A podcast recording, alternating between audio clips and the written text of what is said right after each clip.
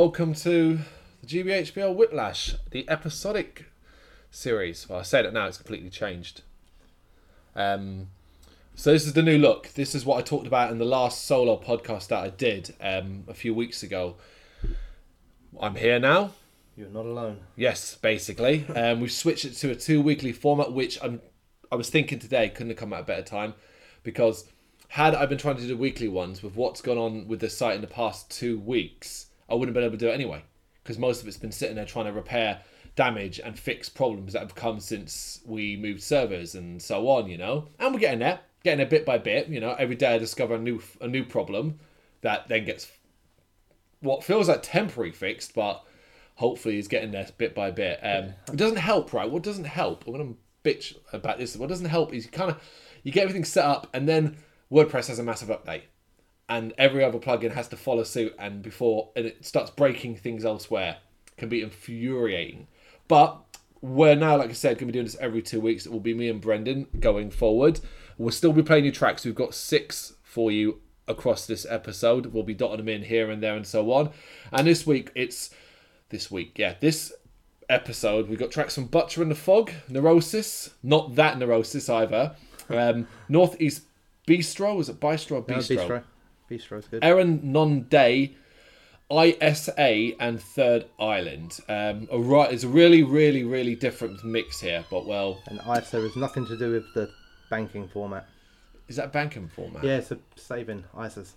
ISIS. Yeah, certainly, certainly not. Um, in fact, I love the email that we got over this one where it was kind of like trying to sell it to us. And It was like, oh, um, someone else described it as goblin metal. Goblin Uh, metal. Yeah, and it's kind of like I, I was like, oh, cool, you know. I didn't get that from it, like why why that term came up, but I thought it was funny. The guy was really We cool. all we all have a genre, don't we? Yeah, yeah, yeah. Almost like Can't just be heavy metal, can we? yeah, it's almost like trying to find new ways to describe music that doesn't need that new way. It's like okay, you know, what I find now more and more bands are constantly doing the whole. You're not one soul thing, like your melodic death metal, your melodic black metal, your post black. And they also had like add-ons. I mean, I did a single review recently, and uh, the band described themselves as black death metal, but then as an add-on with a hint of symphonic. Oh yeah, yeah, add-ons, yeah, And it was like, okay, yeah, yeah. With, they say like with shades, like they'll be like, oh, we're death metal with shades of hardcore and things like that, you know. And it, you know, it, oh, oh, like I, I don't mind it because often it is like if, if you can find that and it's like, oh yeah, that is a bit hardcore, like and so on. It, it, yeah, yeah. Sometimes it works. but sometimes it does sort of feel like we're trying to like. As a- in a way, I- like, I'm kind of, I'm kind of pleased with it in a way because what it seems like, I, there's a lot of genres, hell of a lot of genres, and uh, a lot of them I don't get. Mm. Um, and like you know, by by putting these add-ons and doing it as a, like a, almost like a sentence, it's like a descriptive for me. yeah, Rather than calling themselves something like completely crazy, they've said we're black and death with a hint of symphonic. So I'm like, oh, okay, I completely know what you're talking about now. yeah, yeah, yeah, and you can. Whereas use- they could have called themselves something like Degent or something like that, and I would have been like, yeah, I've no idea what the fuck you're on about.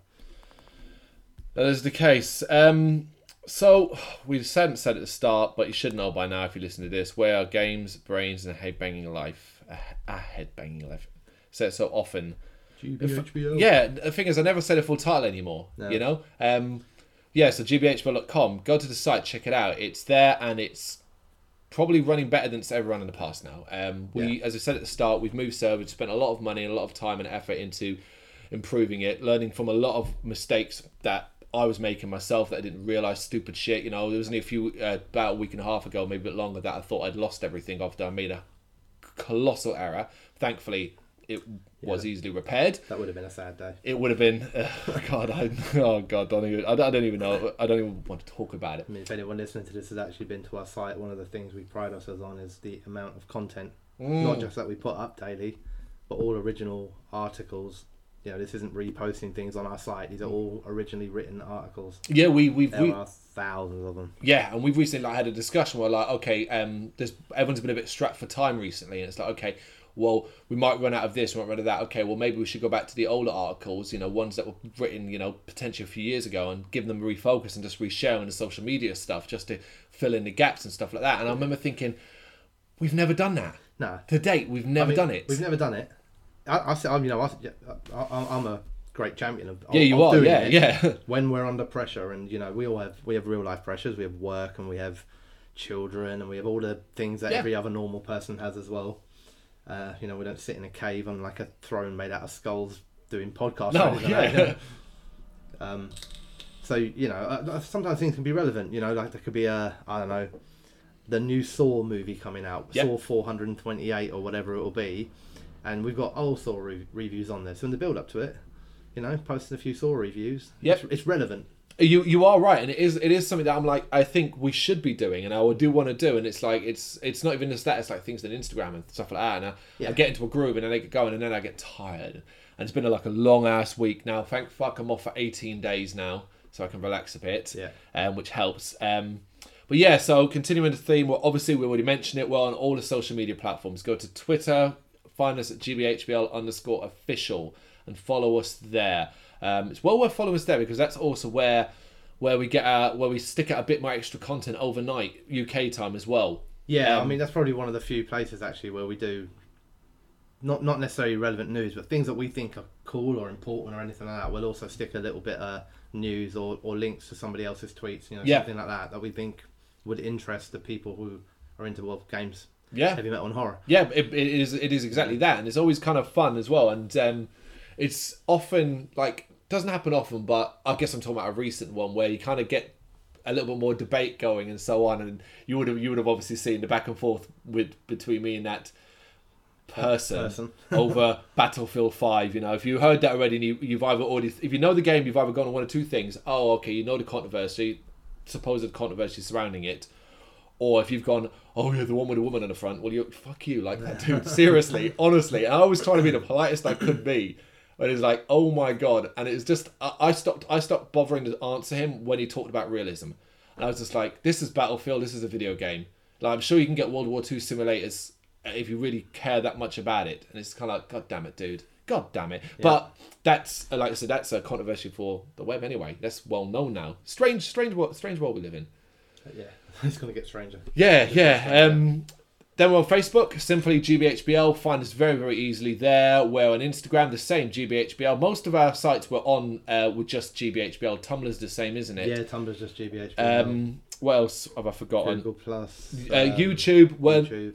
we're not. You wouldn't be able to find us under Gamesbrains because we're not got enough um, subscribers at the moment to have been able to change the stupid ass numbers. But I'm pretty confident if you search for GBHBL, you'd find our videos and then find a channel through that way. Or just go to the fucking site and click the YouTube link, and you'll go straight there. One, Um, one thing we don't always say, I guess, at this time as well, is that if you go to any of these, including our site, you'll find a way to contact us. So if you are in a band, preferably playing some form of rock or metal, don't Preferably, yeah. jazz music or something like that, yep.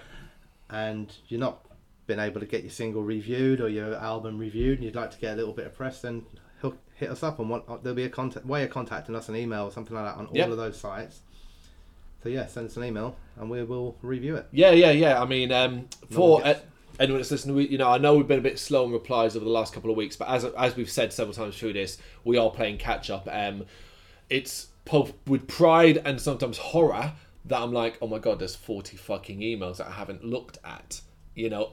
On, in one day, that kind of thing, you know, and it, it, that, so like we will always get back to you, particularly um, not that I want to run down any of the PR guys who send us promos and stuff like that. But if you're in a band and you're sending us a mail and a message directly, in that sense, you will get noted, talked to first more than more likely because you know we're talking to you and not just part of a mailing list.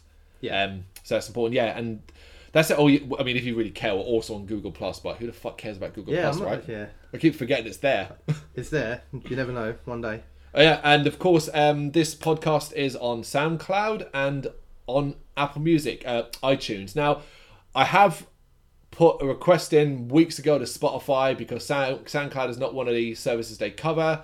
Uh, they never got back to me, Right. so I don't know what where to take that one any further. It might just be a waiting list. You know, Yeah, um, big, but co- big company in it. So But yeah, you know, ma- mainly I haven't done it yet, but mainly you can restart the things like Stitcher and all that. They're all free and it's extra stuff added on. But yeah, that's where we are. So if you've got, you can you can listen to SoundCloud um, offline as well. So it's not really an issue on that front. Um, you can listen directly through the site if you so choose because they're always posted on the on the um, site too. And if you've got iTunes, wicked, easy as that, simple as that. Um, is what I go for my podcasts. What else? What else? What else? Oh, um, Patreon. Now, uh, Patreon. We run a Patreon. It's again search for GBHBL. Excuse me. We're drinking beer, so there might be the odd uh, burp. Yep. Uh, GBHBL. Uh, underscore underscore. What is it? Oh fuck. Uh, GBH. Well, just search for GBH on a Yeah. Patreon. It's fucking easy now. just go to our site. There's a link there. Click on it. Yeah. Um, be honest, we, we don't really offer any. I haven't really gone through this in detail. We don't offer any rewards because we've been struggling and always struggle about where we can find and what we can do as rewards. You know, we have a bit of merch, t-shirt wise, um, which we've decided to take off the site temporarily while we were trying to improve things. So there's no point doing it. And it's like, well, we haven't got loads anyway. But the hope is, you know, we, we will we will eventually come up with. Like with this podcast, like with a lot of things, once it's getting the idea formed of how we can move it forward and go, well, what can we do? Yeah, we got some ideas. I think the the natural Patreon format of pay me X pounds a month and I'll give you content Yeah. is really complicated to do because for sites like us because Yeah. we're going to do write the review a few days earlier and send it to them like on a Word doc before we put it on the site. It, it doesn't really work. But there are things that you can do. Yeah. You know, things like you can do. we- You know, what I'd like to see us do, which we'll hopefully will do at some point, is we'll create a little package. You know, a t-shirt, a few bits and pieces like that, and rather than it being a subscription, be a one-off donation of X amount. And you we'll- get the you'll package. get our gratitude in the package. Yep, that, that, that would be um, You that, that but that we'll see with that, I guess. yeah, that's something that I think as well. Um, the only other idea I think is um, which probably will come to fruition hopefully soon is that um, subscribers, patrons for like a very small amount will get things like this podcast a day earlier. Yeah. Like that's what a lot of people do. It's the only thing I can think that you know. But then, like I said, we run a site when it's you know we said time and time again we're not even a profit. All the money that's been paid, we Yeah. Well, thankfully, thankfully, we're we're actually earning money and through ads Yeah. now. You know, actually getting some money that way, which is nice. Um, Without giving amounts away, what we're aiming to do is, and through the Patreon, anyway, none of this is about oh let's try and make enough money so we don't have to work. It's all about let's try and make the site self-sufficient. yep. So if we can earn enough money a year to cover the costs of the server upgrades, the bits and pieces like Yeah. that, the hardware, then uh, yeah, stops.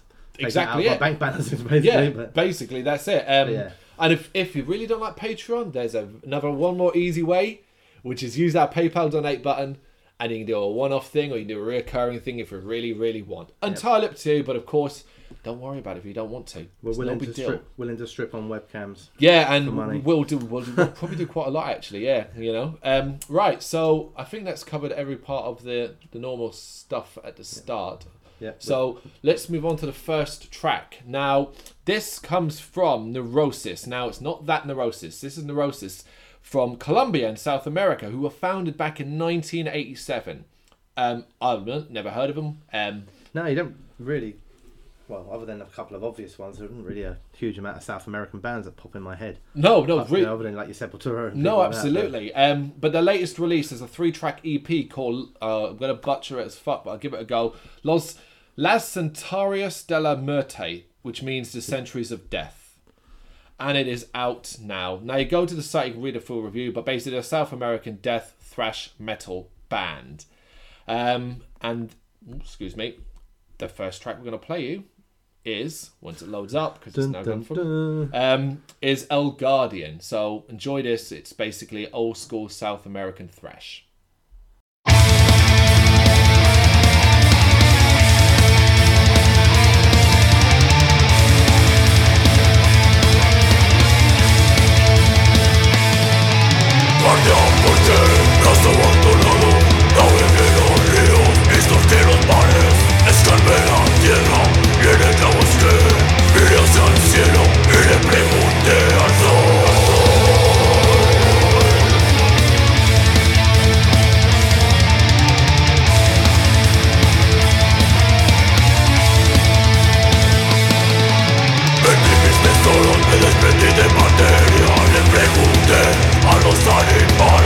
Sobre un paso, perdí mis lágrimas Ellas me vi durante una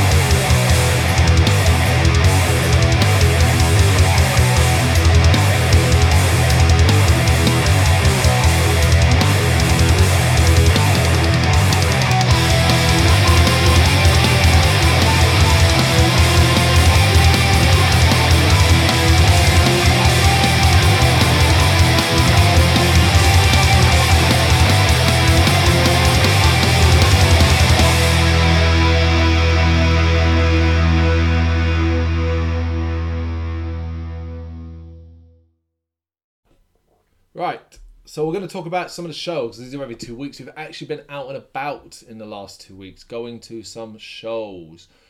Um, well, wasn't it originally going to be three, but only turned out to be two in the end. But we'll get onto that. So I guess we'll start with the big one, really. Um, Yeah, Machine Head. yeah. How many times have we talked about Machine Head in this podcast? It. It. It's not- Yeah. it's not even done purposely this time. No. No. And, uh, uh, this might be it for a while now, though. Actually, considering they've finished their UK tour. Yeah, so we were at the Saturday night at the Roundhouse in Camden. Mm. Um, sold out, I think, wasn't it? I think it was in the end, yeah, I think it was. Both nights sold out. Yeah, I think they did. Did sell out both. Yeah, and uh, I don't know really what to say about it. It was what it was. Machine Head being Machine Head. They put on a bloody good show. Mm. It was very enjoyable. It wasn't my best Machine Head show I've ever been at. I was surprised by rating. I was surprised. What do you think it would be higher? I thought it'd be at least a nine. You gave it eight point five, innit? Yeah, Yeah. yeah, which is quite probably the lowest score I've scored Machine I reckon so, I yeah, yeah. Probably, we're pretty close to that anyway. But yeah, there were problems. There were problems. I don't think they were that noticeable all the time, and that's the thing. It depends where you were. Um, standing at the back, the sound was awesome. Yep. Like really, really big sound. Everything was crystal clear. But I spent quite a lot of time very near the front in Yep. the pit, and it was shit down there. It Mm. was shit. It was fuzzy. Well, you could see Rob's lips moving, but no real sound Really? from the mic. And I didn't really think much of it. I thought it was just me. And it was only like the next day when I was like looking up, you've seen people posting things about it and that, and loads of people were saying the same thing. There were real problems. The machine did need to sort out their sound or whatever it was, because there were some people questioning whether it was a venue. But we've been to the Roundhouse long enough to know it ain't the venue. Yeah, I'd be very surprised if it was You the. Roundhouse. Yeah. So yeah, that that that bugged me a little bit. Um, I wasn't delighted with all of the set list. I was delighted Mhm. with quite a lot of it. Don't get me wrong. We got Bastards, which um, a few Which was awesome, yeah, didn't, yeah. and it was awesome. It was Yeah. as good as I was hoping it would be. Yeah, I think that was probably one of the highlights of the night. Yeah, we got to Descend the Shades of Night. Yep. You know, so we got a lot of the ones that you know maybe maybe you might not have got, Mm. which I was really happy with. Um, I really like their cover of uh, Maiden's "Hallowed Be Thy Name," but it's not really. You know, I, there, were, there were like another ten Machine Head songs I would have preferred. Yeah, in, it's in that, isn't advance it? And there were a couple of um. In in my mind, I was going there for the Catharsis World Tour. Right. And actually, uh, considering the Catharsis album has something like 15 tracks on it, if I remember correctly, I'm probably forgetting this now, there were only either four or five played from Catharsis. The Yeah, it was. It was no more than five for sure. So that's out of like a potential 25, 30 songs. Yep. Oh, yeah, I was just a bit disappointed with that. I was like, there were so many songs in that album I hoped I would hear. hmm Don't get me wrong, I was happy. Uh, the opening Imperium into Volatile, I thought was Yeah, it was awesome, Very, yeah. very heavy. And like often with Machine Head tracks, they do sound ten times heavier live. Yep. You know, but there were there were just some tracks that I, you know I really really wanted to hear, and this Yeah. is a good thing to come out of a gig. It's not a diss on them, I guess. It's only a diss because maybe I could have had that one if you didn't play the Maiden cover. Yeah. Yeah. Okay. know what I mean? Yep. Well, yeah. I, mean, I know when they did, like, it might. I thi- I think it was at Manchester. I think at Manchester they played like a seven and a half, eight, eight and a half minute long Metallica medley. Right. Again, great fun, but I'm, I'd be a bit like, you know, I was hoping I would get Beyond the Pale potentially, Behind the Mask, uh, Heavy Lies the Crown. Yeah. You know, I had all these songs. I was like, yeah, it's gonna be brilliant. And out of 15 tracks, if you're touring an album, I would expect to get half of it. I I, I You know. agree. On a three-hour set, Yeah. like it, it, it begs the question, and I suppose we talked about beforehand. Is it right that they continue to do this evening with Machine Head thing? Because they're clearly still seeing it as a Yeah. we're just doing our mean, entire back catalogue. I got like a, I got so many mixed feelings on this. Like uh, genuinely, it, I'm over emotional about it. I don't even know why I get emotional about it because on one side of it, yeah, absolutely, it's their right to do whatever the fuck they want, Mm-hmm. and I don't go to any of these shows and come out thinking that was terrible. Wish they brought support. Like, do you know what I mean? Yeah. And then the other side of me, the more, I guess, the rooted trying not to be a super fan thing is is like, uh, you know, the give somebody else a helping hand Yeah. thing, you know, all that sort of stuff. So, but, but on one side of it, it's like you feel. I feel like by demanding Machine Head bring support out, what I'm also saying is, God, I wish Machine Head wouldn't do three hours anymore. Yeah, basically. and that's where I end up torn yeah. on it. I'm like, no, because can't you bring a support out and do And do three, Like, hours. maybe have, maybe have they can play like a five. but like Machine Head do things differently sometimes. So how about Machine Head finish, and then the support act come on to do a half hour wind down sh- show or something like that. I don't know. that is you know what I different. Yeah, yeah. So I I don't want to lose Machine Head music out of the, the, the set. You know, if, if you're going to look at a general set on them, you're going to say, right, if we're going to take out half hour or 45 minutes here, Yeah. what, maybe an hour, what with switch over time and all that sort Yep. of stuff. Yeah, it's um, Um, what ten or six tracks would you like to see removed? And that's where it gets difficult. You're Yeah. like, oh, well, I think I could. Yeah, I mean, I, I, you know, well, so there were like a couple of takeaways that I took from it. I, I'm actually in the same mind as you. I, I, if I'd reviewed it, I might have given it like an eight, um, based on certain things that I had. Um, like you said, the sound was good at the back, but when it first started, I thought it was really muddy. Right. Um, but then, like you said, it's it's it, it, it improved and it was fine. Um, Yeah. I also like, I was in the pit as well at times, so I but by that point I was smashed, so I don't really remember much, particularly sound wise. But I do remember like I can't stand. Is there anyone anybody out there? And they played that, and I felt like that was a waste of time, you know. Um, but I said it at the end of the gig, and I'll say uh, I stand by it. I wasn't just drunk at the time. It's too much Machine Head for me. It's too much. Three Yeah. hours is too much. I was kind of sick of it by the end, which um, is not a great feeling to sort of have, you know. Yeah, I wasn't. I just wa- I, you know, I came out of it with a good problem. I'm aware it's a good problem. You know, I'm doing what I would have done with normal bands who don't do three hours, which is, uh, oh, I wish I got these songs instead. Yep. You know, that's all it is for me. Which The- is the- the- I did um this didn't affect us because we were standing, but I did also read, and I can I can totally see this now that I've read about this, about complaints from the upstairs mm, because Machine Head's uh, stage setup is set to be like a box, so they have walls on the side yeah. to make the kind of white like room, you know, the padded room. Okay. Oh right. Yeah, yeah. Yeah. Because that was a part, So big part of photo a lot of people were saying, like on the Machine Head forums and on the Facebooks and Twitter and feeds and all that, that basically if you were upstairs at the Roundhouse Yeah. in the 20 rows, either on the far left or the far right, you couldn't see shit other than Really? a wall. Really. That's it. All you could see was the side of the wall, and if Rob or somebody or Phil some stepped right forward, you might catch them, but you couldn't see Dave, you couldn't see Jared, you could, you know. Huh. I'm So really they were- surprised by so that. Apparently, then, and, uh, and, you know, I don't know how far this goes because then it goes into social media, and apparently, then what a lot of people are doing who had seats where they were all trying to crowd standing up in the middle. And I do remember glancing up there a few times and All seeing everyone was standing up at the barrier, and I Oh. thought, oh, that was quite surprising because usually they come and tell you to sit down, Yeah, yeah, yeah. you know, but they was all standing there. I was, yeah, I just thought, oh, it must be because it's so packed. But then, yeah, read afterwards that, and it makes sense now when you look at the stage. They had the big white backdrop, but then they also had the two white sides. Yeah, I'm So trying if to you were up picture the stairs stage. looking yeah. down, all you were looking down on was the bloody white wall. Yeah, that's. You that's know, you weird, like isn't couldn't see Dave. The drum solo was going on for like three and a half Oh. minutes, and all they could hear was the noise. It was like being like listening to a CD. Yeah, You know, so it didn't affect me, but I can imagine that must have sucked for people that just paid like forty quid or whatever to go in there to see one of their favourite bands, and then you can't even see. Yeah, yeah, that would have been. Yeah, that's that's. I'd have been very It's pissed off pointless. about You that. might as well have just been at home listening to it on the fucking live Yeah, album I mean, I don't know what I stereo. would have done. I would have, I would have probably had to go downstairs and demand that I, I go in there because my seats were like no longer visible. Yeah, yeah, yeah. You like, you didn't buy a ticket. Like, you, Yeah, it wasn't on- like an obstructed view seat. Yeah, yeah, like that, exactly you know. like that. You're not a fucking stadium. So there are a Um, few few things like that. Like I, I, I, you know, I don't want to be hard on the band about a, a thing that didn't even affect me, but Yeah, you do, they do run ups to this. They, you know, if you want to go all out with these huge sets and all that, just check. Silly thing, man, but just check to make sure that when you put all these big obstructions up everywhere, everyone can still fucking see.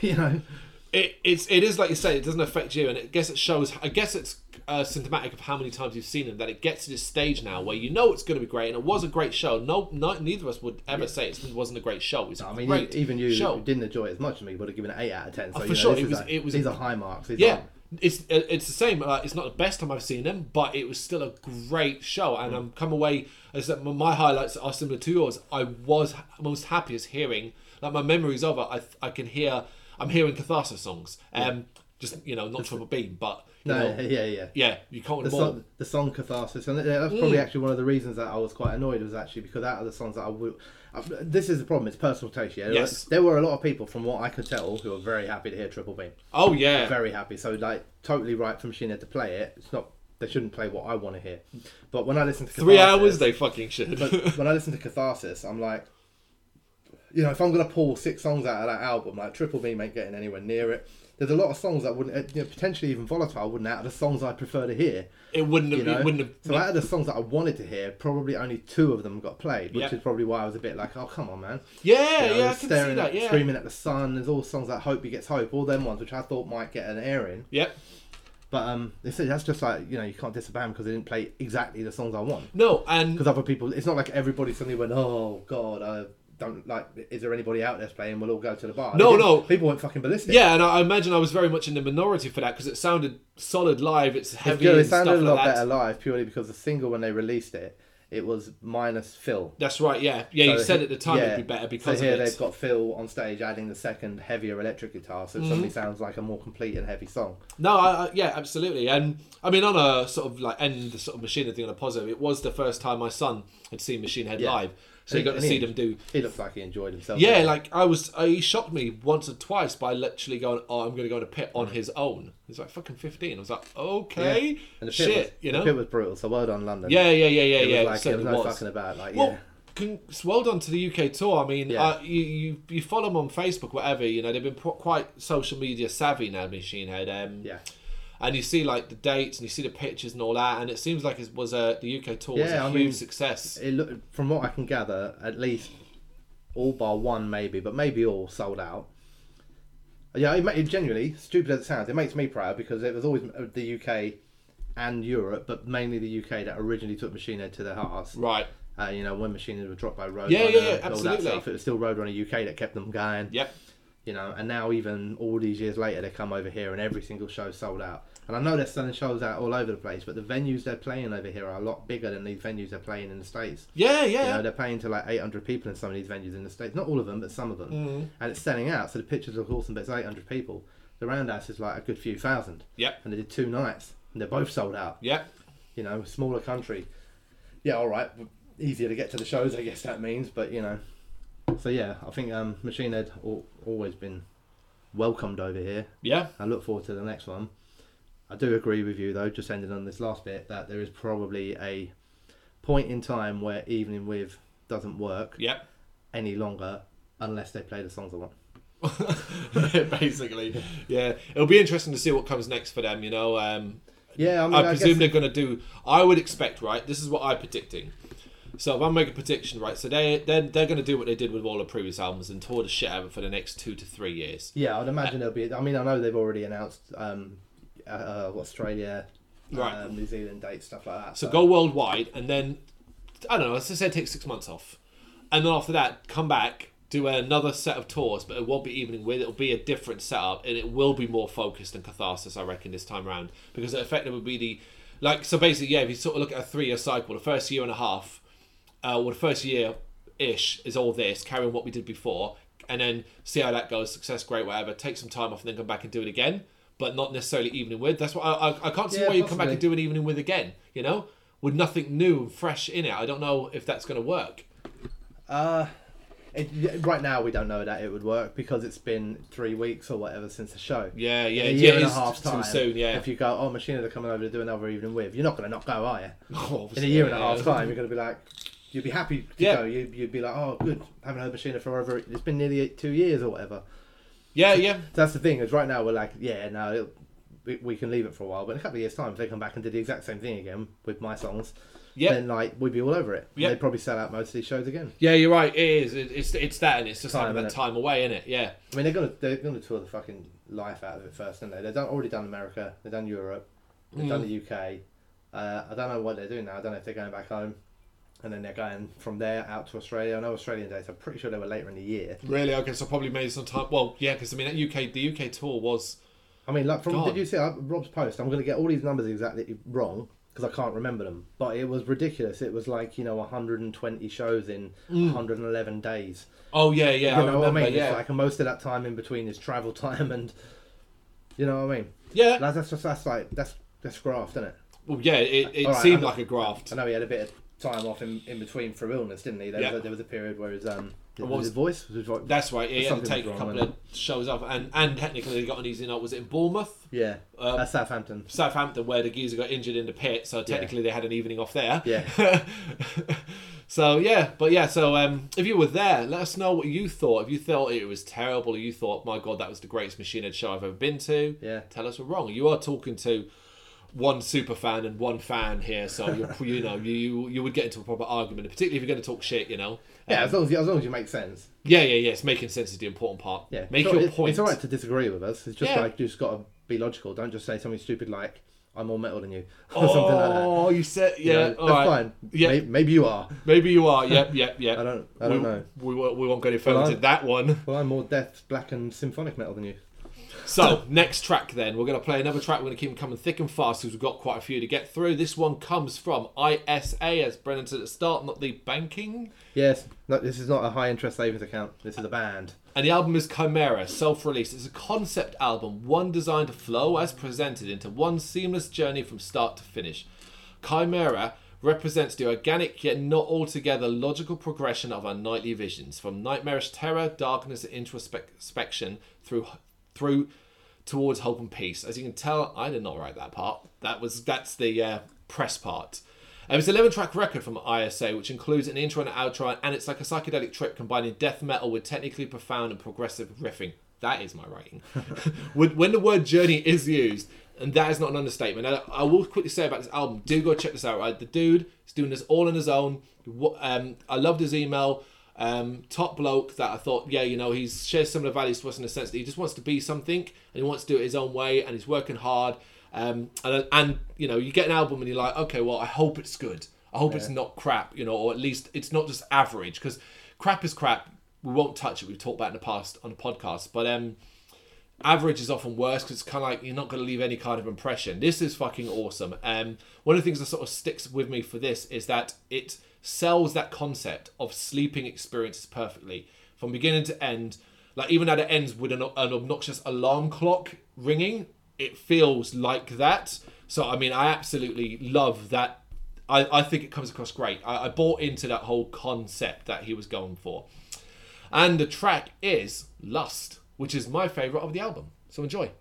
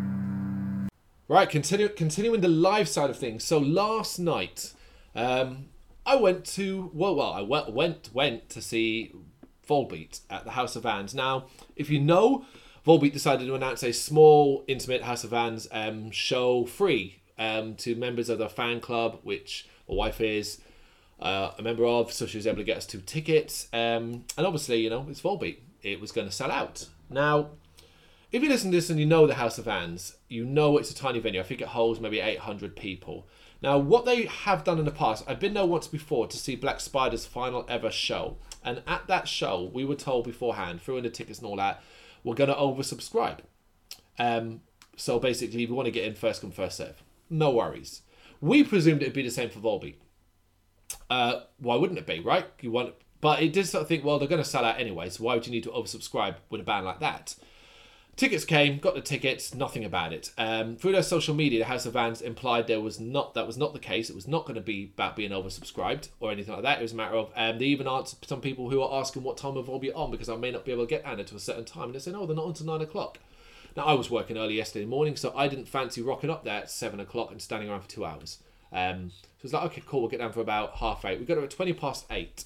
And there was still a bit of a queue, and this queue barely moved. We're talking about shuffling for 40 minutes. Started near 9 o'clock, got near the front, and discovered that through listening in as well, me being nosy, listening in, that they were full to capacity and they weren't going to be able to let anyone else in.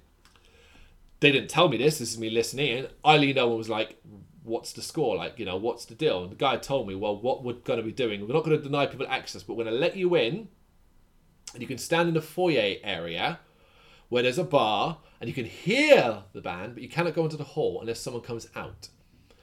And it was just like, say what now? Like what? What? Like why would I even bother doing that? Right? So like the whole we we just we went fair enough. Don't worry about it. And went and got a drink in a pub and headed home afterwards. Yeah. Um, but it was like we were talking about afterwards. What kind of idiotic fucking planning is that? This is not black. Right? No offense, Black Spiders. I love them, but they were Black Spiders.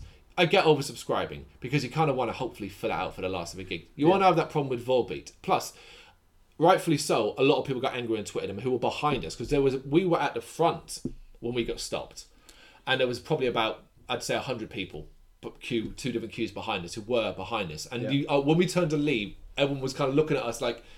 What, what, why they leave them? What do they know? That kind of thing, you know. I did say. I just sort of say out loud, "You're not getting in." Um, but like, so so imagine standing in that foyer area, area where there's then doors which lead into this main hall. That's how the House of Vans works. You have to wait for someone to come out who's leaving. Now, bear in mind, you're there to see the band. Why would you be leaving before, say, 10 o'clock? Yep. You wouldn't. But not only that, um, how the fuck do you organise that? Let's say there's 100 people standing in the foyer and one person comes out. Yeah. How do you decide who goes in next? Do we just stand there and queue again? It was just like mind bogglingly idiotic. Yeah, no, it's stupid. Yeah, It's stupid. and they House of Vans tried to defend themselves, saying, "Oh, this is our this is how this is our policy, and it's on your tickets." And some other guy called him up by putting a screenshot of his tickets where it says nothing about that. Whereas when with Black Spiders, it did. And you can say, "Well, you should have known that." We did think that. They told us differently. Now, in the end, I wasn't that bothered. Don't get me wrong. Fate had it that we didn't actually get home until like freaking late anyway because the Jubilee line suspended and everything. Um, so I wasn't that bothered because you know I was at work today as well. So it's not like I could have have a, had a decent drink and things like that. But it was just like what a shit show. What a stupid idea. I get oversubscribing if you're worried about the band, but this was fucking Volbeat who can headline festivals in Europe alone. And uh, and and last time they played here, played the Roundhouse. And you're what? You're worried they're not going to fill up at 1800, eight- 1800, 800 capacity fucking venue. Stupid, you know. yeah, it is. And it, I'm, I've never been to the venue. Uh, I don't think I have anyway. No, I'm pretty sure I haven't. it's So, under uh, the arches at Waterloo in, Yeah. in what they call um. I've, I've seen it well tunnel. because um, Metallica played there, didn't they? That's right. Yeah, it's like They um. a special uh, kind of show there. Yeah. And I tried to get tickets for that, but obviously sold out. Yeah, But that wasn't um, or at least I don't think. Oh no, it was a free one, but I don't know. I don't know if it was organised any better or not. You know, but uh, yeah, no, I'd be very pissed off if I was, especially if it was a band I particularly liked. yeah. You know, you're queuing up, waiting to see them, just to find out that you're not going to be allowed to come in. It would have been nice to have had an idea beforehand that was got in the case. If they had sort of said to all the people, "Look, we're like near just say capacity." first come first served Yeah. basis on something like that, Yeah. and then everyone knows. Yeah, and then it's simply it. if you don't get there in there time. and you, yeah, and you lose out, you lose out. It's on you then, not on the Mhm. venue. Yeah. It's maybe more of an oversight with them telling, like, giving information out than doing anything wrong Basically, night. Yeah. Know, but, Yeah. Um, but yeah, I mean, one that I didn't have any problem getting into uh, was Marduk, who I went to see this past week at the Dome in Tufnell Park. Not my favourite venue because not awkward to get to. It's just a bit further out. yeah. Um, fuck, it was hot in there. Like, I, I don't want to. I don't want to sort of say call. Well, I'm gonna fuck. No, fuck it. Put some deodorant on. I will. When I opened the door to go into the actual venue, all I got hit was like this stale smell of bo and shit like that. And now I'm not particularly a Marduk fan. I went to this um, for the for review purposes purely. Um, we we you know we, we were asked to go review it, so we got free tickets to it, and it was like cool. I'll go. I'll go. Why not? You know, I'll go see Marduk. Um, I know of them. I know they're a black metal band. Um, Less more of an old school, uh, fast that kind of fast black metal. Yeah. Um, but going into, it, I was like, wait a minute, what, what, what, what happened recently? I was like, what happened recently with them? That was like there was controversy. You know, when you're trying to remember, and I ended up remembering afterwards, and it was to do with um two members of the band having been accused of buying Nazi memorabilia. All right. Okay. Um, online, which they've denied and said he got no association with, which to me, pretty much, you know, Oh, sh- there's no, there's no real story there. I um, tried to buy some Nazi memorabilia the other day. Really? I'm on a band though. Huh? Yeah, I was just kind of like military stuff. So I was looking up military cat badges on eBay, and there were a few from uh, like replicas from the sort of SS cat, Yeah. military cat badges. Yeah. that. So yeah, I was looking at picking up a few. I d- right, yeah. I don't know if that's a different sort of thing. I think that- it should, I, should I expect a knock on the door any minute? I think the site they were using was like associated with like modern problems in that side of like you Yeah, know yeah. um you know far right far right groups that kind of thing. Anyway, like because like I said, abandoned band denied it. Was I don't think there was any real proof. The story kind of died away, so it didn't really you know, it didn't really affect my thing. I was kind of like you know. I, I know there's always association with certain black metal bands and things like that. You know, I try not to get too focused on that. I was there for the music. Um, they were only on for an hour, and I pretty much got there ten minutes before they started. Um, I was like, I was, kind of like, oh my god, I wonder what kind of like crowd we're gonna. It was a right weird mix, man, and not what I expected. You know, put it this way, like. I expected a, a crowd full of what you'd call true black metal fans. You know what I mean? Like, and yeah, like the full on like their patches on their jackets and stuff like that. Or, refuse to mosh, just stand there looking angry. yeah, yeah, that kind of thing. Um, and the first dude I saw the patch jacket, like you know, he had, he had the big ones to cover and all that, but the big thing on his back was Dimmu Borgir, and I was like, oh okay, like you know, you know, I, I love Dimmu, and well, I like Dimmu. love love's the wrong word nowadays. I like Dimmu, um, and they're kind of you know one of my influences in getting a black metal, but I'm sort of like, you know, them and them and them and the likes of Marduk and Watain and stuff are like the pole polar opposites. You know, if you were a cult black metaler, you you look you know down your nose at Dimmu, you know. And there was like just a it was a weird you know you, I you saw plenty of people like you know who who would be what you'd call your token token black metal fan, you know, um, that you know live in your basement and only listen to true black metal and everything else is shit and Yeah. judge your only music and stuff like that. Plenty of that, but yeah, it was busy. It was packed. Um, you know, not not like terribly so, but um, yeah, I ended up quite enjoying it quite a lot. One of the things that kind of like surprised me about it was quite. I didn't realize quite a charismatic um, as a band they were, and I can't remember the frontman's name, so I apologize for that. But um, oh, that's it. It's more more Mort- Mortis, but with two U's. Um, well, he still sticks to the script and stuff like that. You know, um, London, are you awake? You know, and stuff like that. He was more chatty than expected. He was charismatic on stage. He moved around a lot. He had, you know, he used his hands and stuff. I was a Oh, bit. that's him gone commercial then, hasn't he? Yeah, I was just like, How you dare know, he? I was, ex- I was generally expecting a walk out, play our Yeah, music, yeah. walk off. The only thing I thought was really, really odd about it was they basically had two encores, and the first one was forty minutes in, and they left the stage at forty minutes in. And I, I was sort of like looking at my phone, and it was like, well, I know they're supposed to be on to this time, Yeah. so it was like I did, and they, they came back out, did some more songs, went off again, and I was like, I've still got like I think then they had like fifteen minutes left. The little tip for any bands that's starting up on this thing. Encores are cool in a retro kind of way, but hmm. these days we all already know through social media in advance what time you're starting and what time you're Yeah. So going off the stage 20 minutes early to trick us doesn't work. We all just stand there because we know you're not done. Yeah, yeah, You yeah, know? absolutely. So as much as I kind of like the idea of the encore and chanting the back on, it's kind of lost its magic because we know you're not finished. Yeah, yeah, we, You we know, know so- that. Um, also, we, I think we talked before in this podcast. If you are going to do an encore, you are going to do that. Make us work for it. Yeah, make us work for it, but also Yeah. make it believable. Yeah, Like, yeah. for example, if you all go off the stage, but all your lights stay off and all your lights Yeah, are still flashing, yeah. and there's a little buzz of like the uh, amplifiers in the background, You know, you go off and then walk straight back on, which some bands do. Like go off and then seconds later they, hey, hey, we're back. Yeah. And it's like we know you're not going. Yeah. The thing that you used to know in the old days at a gig when it was really done, when you didn't know, you know, you'd be like, we can keep trying to get them back out by chanting Mm. and chanting. And the time you knew when it was done was when the lights came on. Yes, yes. Why not just like as I, I, I- I don't know if they're worried that they might actually convince some people. But why not send a fucking roadie out? Just to not necessarily start to make it like if he comes out, people might go, oh, you know, oh, well, are they worried that people might actually believe that and start? But then we all know the lights up is when things are done. Yeah, yeah. That's So what it is. When the, yeah, light, when the main lights come up, it's done. Mm. But you could do things like kill the stage lights or something like that to make it like give the appearance of, oh, they finished. Oh, they finished. yeah, yeah, um, yeah, I- Or I- just don't bother. yeah, yeah. Or just you know, don't that's bother. the thing is because like that is the problem now. Like we go into a gig. In the past, you didn't know this stuff. You didn't know what time the band was going to be on. You didn't know anything like that. Mm. You know, now you go in. You know, when the doors open, you have an idea of when you can get in there quite cleanly. You know, when all the bands are playing, the changeover times, and the time when the next band's due on, including the time when it's meant to finish. Yep.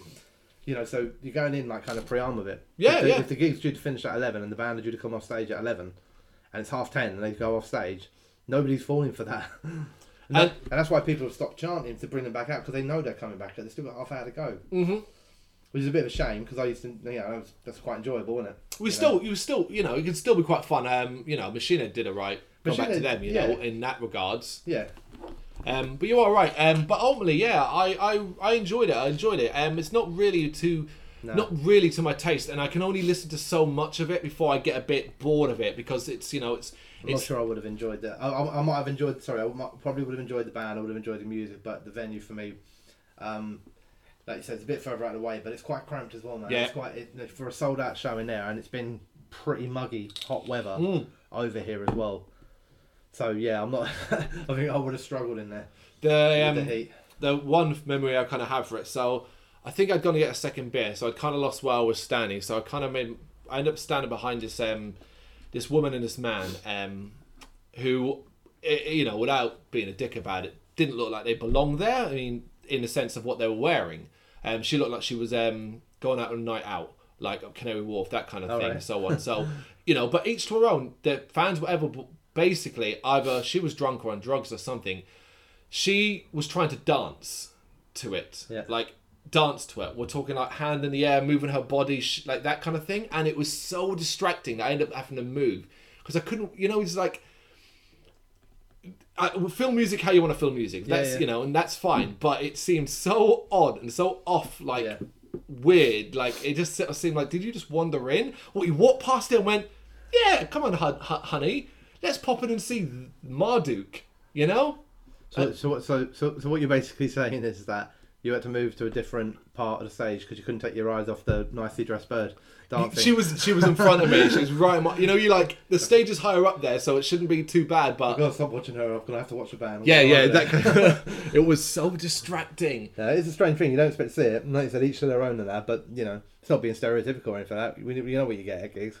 We know what you get. Yep. You know, mostly the birds, if they are there, they're gonna have like some huge rucksack on their back and just getting your way off the time. Yes, there was a fair few rucksackers as well. You know, that's all. But yeah, I'm not. Um, there's nothing wrong with the venue. I've seen two or three bands there, and it's an okay venue. But uh, yeah, I'd rather not bands not be there. Yeah, because To be honest, it's that little bit further, like you said, but that's not really the issue. It's just I find it quite cramped. I don't like the booths on the side. hmm Um, yeah, where the merch stall is as well, Yeah. really stupid. It's just yeah, it's a I don't, I don't, for a band. I guess for the for, for Marduk, it's probably the perfect size. Yeah, yes, yeah. I don't know. Maybe if they'd stepped up to the forum or something, it probably would have been too big. Do you think? I Or- think so. Yeah, yeah, yeah. Because there was plenty. Like there wasn't. I, I plenty. I could have stood wherever I wanted to, Oh, right, just with a few excuse me's and stuff like that. It wasn't like I. I felt like oh I was stuck here. But what um, it's similar to. Oh God, it, what, there's another video I can't remember time, but similar in the sense that the bar is right by the doors when you first come in. Yeah. So that's the area that gets the most busiest. Yeah. So it pays like to quickly move over to the other side of the fucking room Yeah. where it's a bit quieter. That's that's it's it's one of those venues. Everyone just grabs a beer and stops dead, you know. Um, but yeah, like I said, it was good. It was a good show, and um, we've got some we've got some stuff uh, coming up. Actually, not. We'll talk about that afterwards. We're gonna play another track now. This one's a bit different, following on from the last two. We're going to indie rock now, and this is North East Northeast Bistro um, who are back after a seven year absence. Now, this is an awesome story it's because it's one that saw their lead singer lose his left leg in a terrible work accident. And basically, to celebrate their return, they're back. They're ready to go again. They want to do it. Um, they've released a brand new single called "Sing Your Heartache," which was recorded in January. It's a sort of three minutes of soft, uh, melancholy uh, melody, introspective rock. It's an emotional tune. It's got some good dual vocals. Um, like I said, it's a bit different to the metal side of things we would play. It's more rock than Ever anything say else. we're closed-minded. Absolutely not. I think the song is very, very, very good. Um, it's called "Sing Your Heart Out" by North East Bistro. Check it out.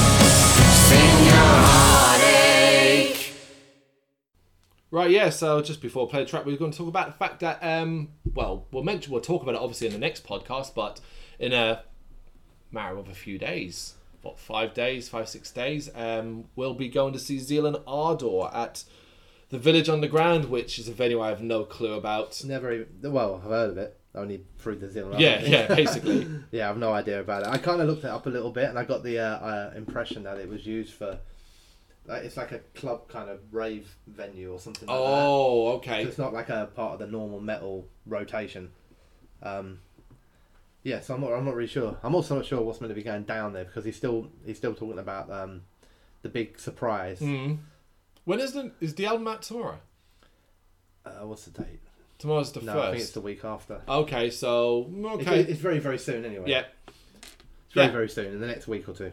it could be tomorrow for all I know, but yeah, obviously I've reviewed the singles. yeah. Very very good so far. So far, you're quite happy, yeah. to yeah, yeah. I'm, I'm looking forward to the show. Mm. lucky enough to see him, them, them before. Here's Yep. them. That's the thing. Although, who the rest of the members of the band are, I could not tell you.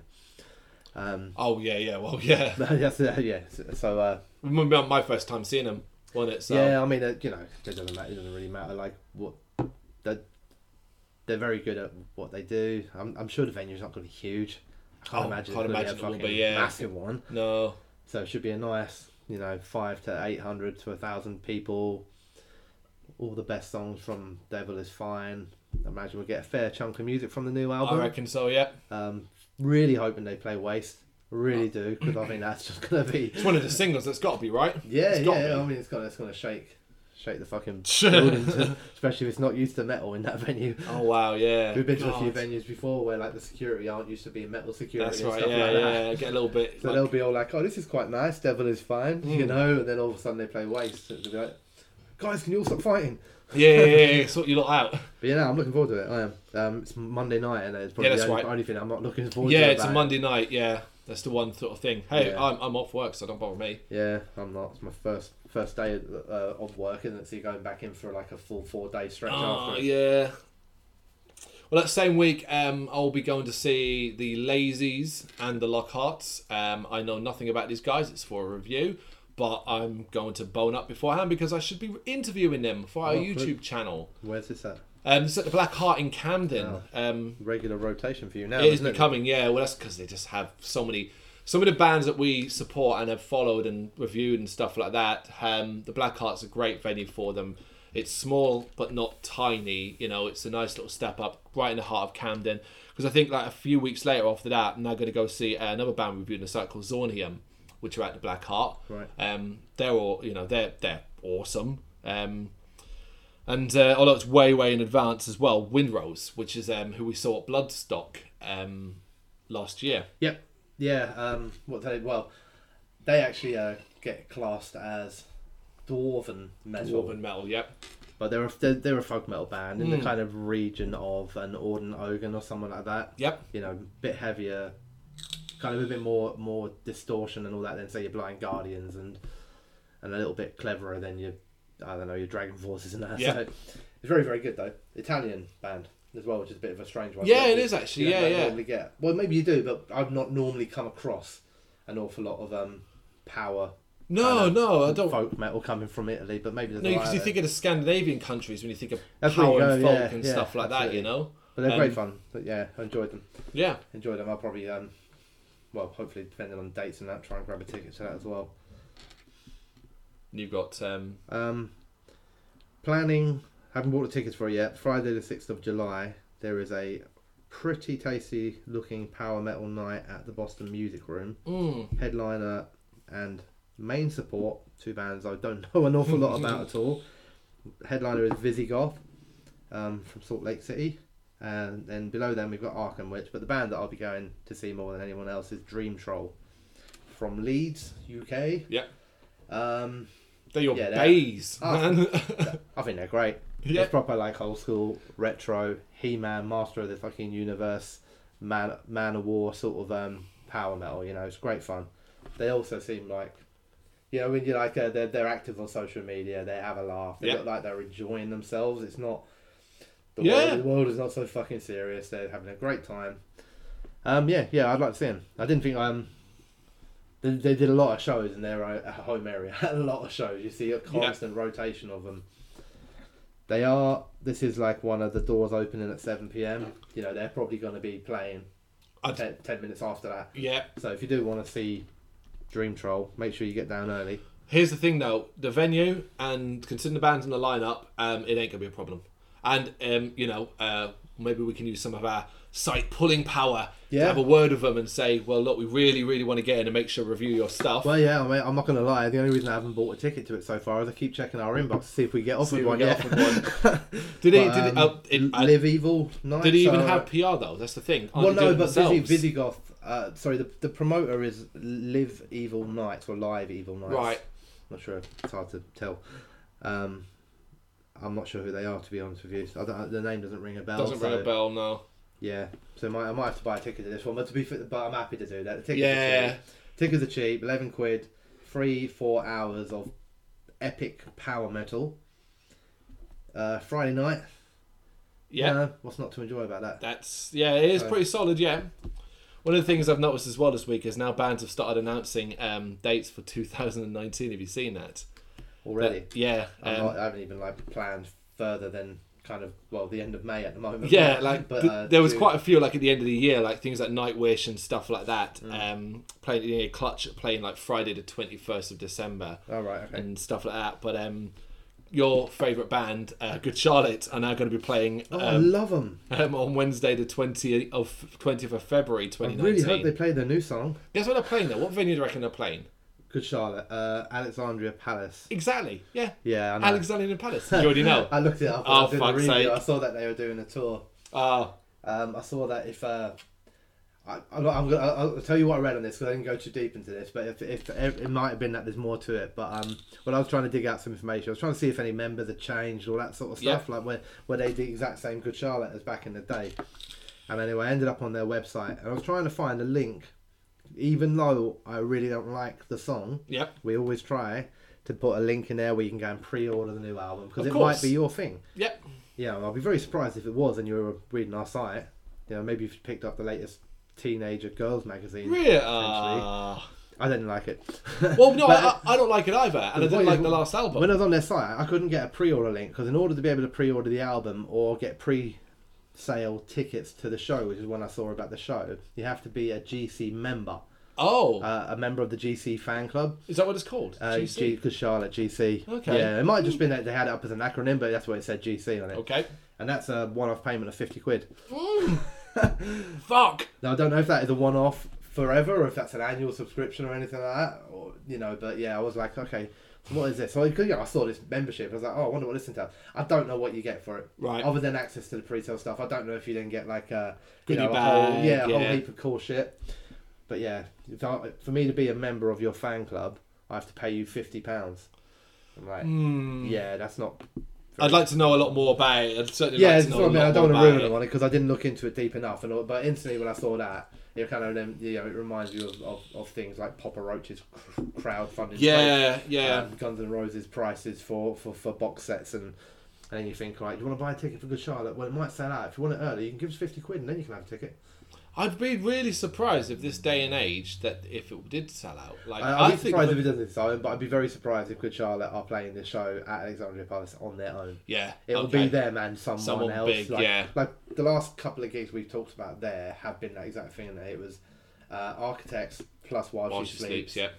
Um, Bullet for My Valentine With, plus um, You, Me Six. No, them, um, of mice and men. of Mice and Men. Yep. So it's like a double. No, you're right. And even go back a couple of years ago, I saw uh, Alice in Chains with Yeah. Ghost. Yeah. you know, and so yeah, I'd imagine it's it's Good Charlotte and it's going to be somebody else probably underneath them, but it'll be like a co-headliner rather than a you know a tiny band. yeah, It'd be very brave for them to try and sell tickets to Alexandria Palace. on their own. On their own, Wow, yeah, yeah. for sure, yeah.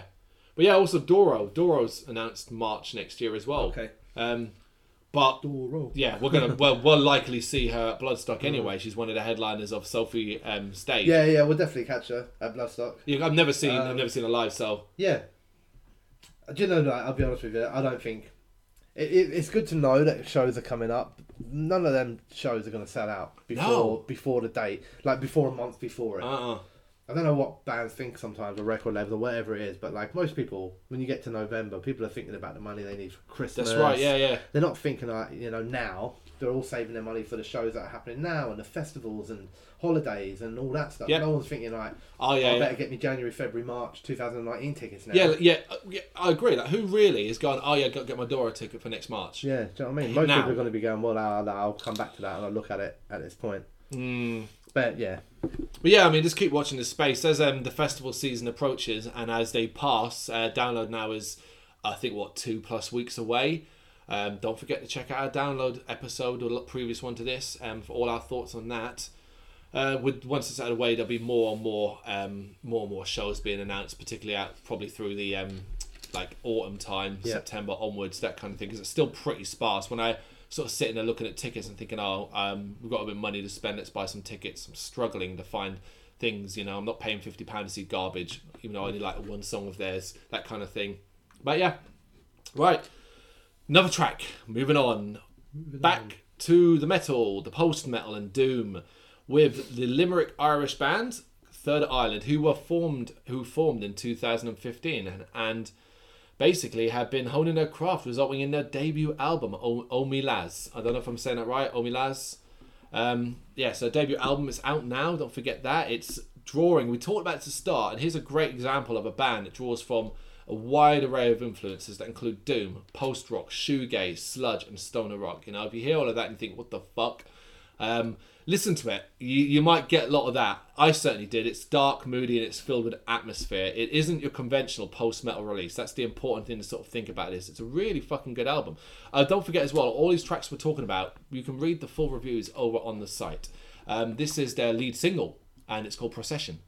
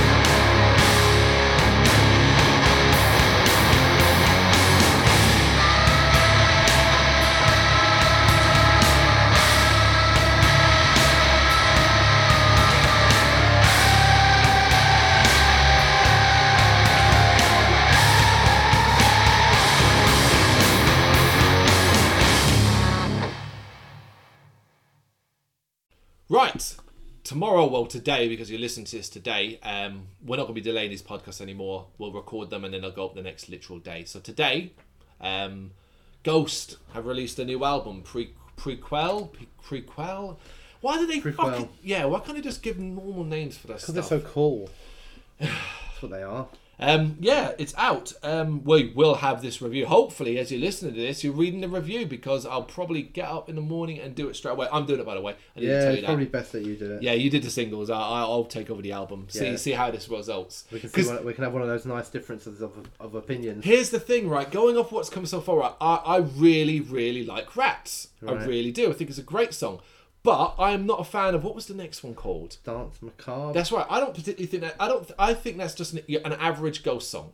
Like Right. nothing special. It's an average song. Well, It's not uh, even just an average ghost song. It's just a fucking but average song, man. Mm. But I'm not a fan of Rats either. So Yeah, which um, I think Rats is great. So I'm expecting good things. I mean, the thing about Ghost, other than Meliora, I always found our album, albums would always have at least one or two tracks that didn't really kind of like do much for me. So I'm Yeah. kind of hoping um, Dance Macabre is that track.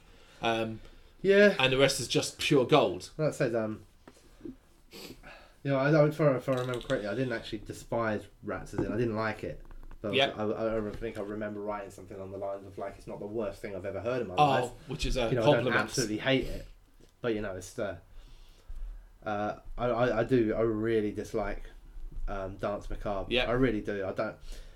I know, like um, people. There's been there's been there's been a few comments on that. Perhaps I uh, misheard the lyrics of the Oh chorus right, yeah, that's right, yeah. because I, I I I feel that the song is very very cheesy, Mm. and I feel that the lyrics are cheesy and everything like that. And I can't remember what the exact uh, lyric was. Uh, something in the chorus.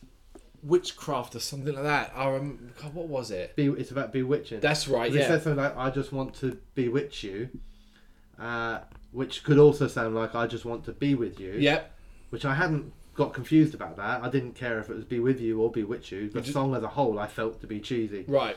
and I still do now.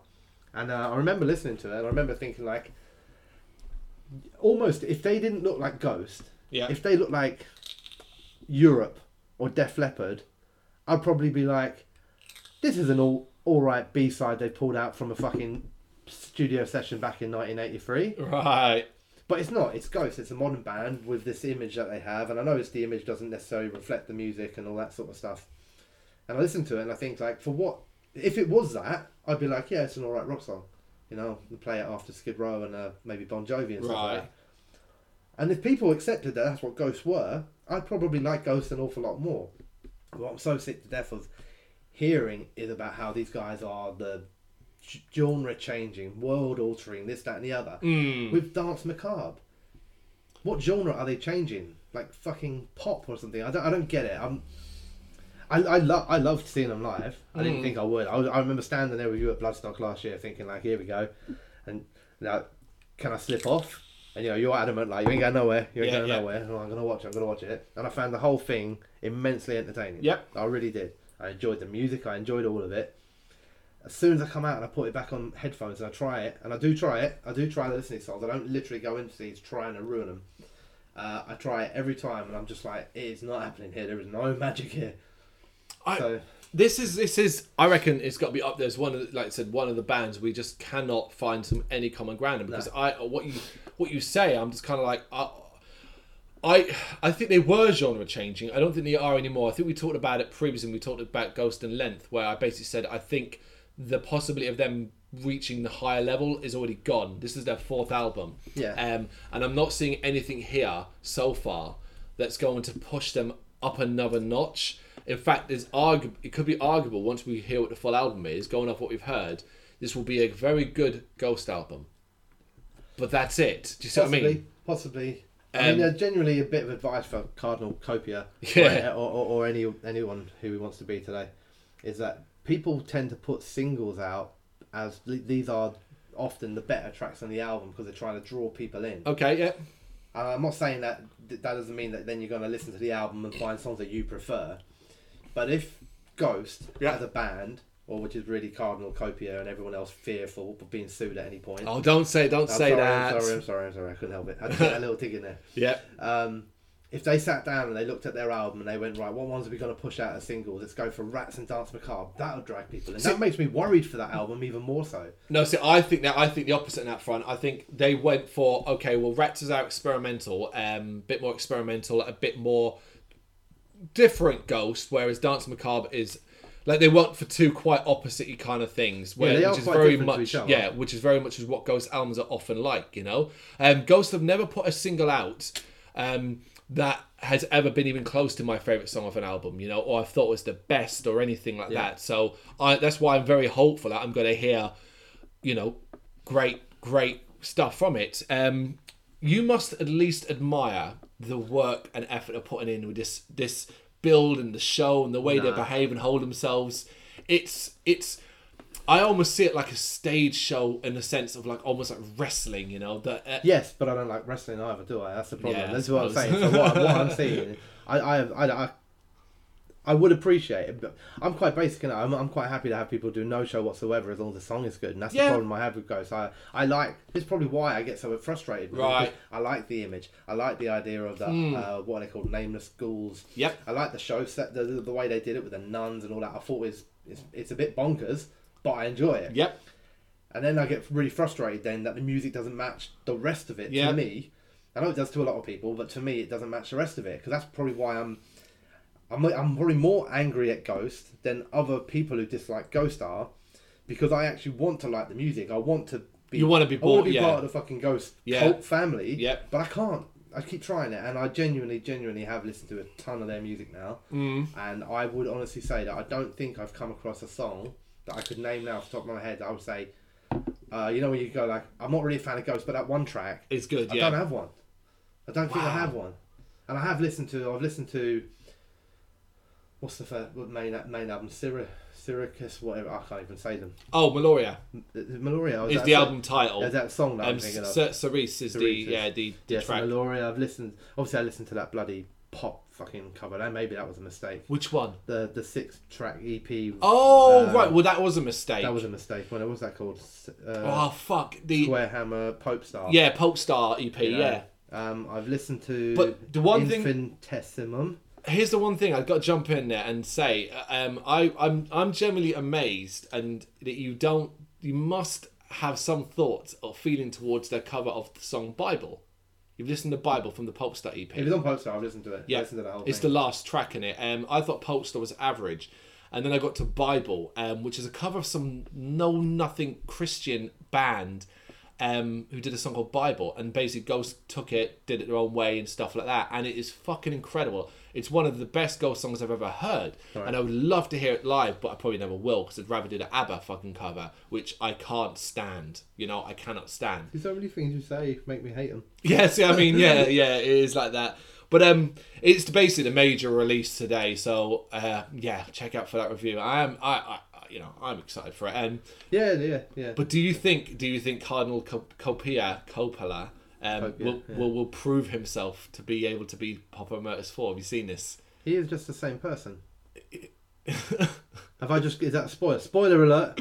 He's not a different person. He he he he's not a papa yet. He's got to prove himself Oh. by going out there. Well, I would imagine he's. Well, if if his if if in order to be the Pope or Papa, you have Yep. to be like what Ghosts were like on the previous albums, then he's probably going to be fine at that. yeah, I Um, suspect he'll I be know, okay. What's he got to do to prove himself? Well, I, I suspect they're sort of saying getting out on the road and do live from, like, shows. sex and stuff like that. or- Well, going on the last time I saw them, and it was also Bloodstock. They did it. Imagine if you had to take a vow of silence.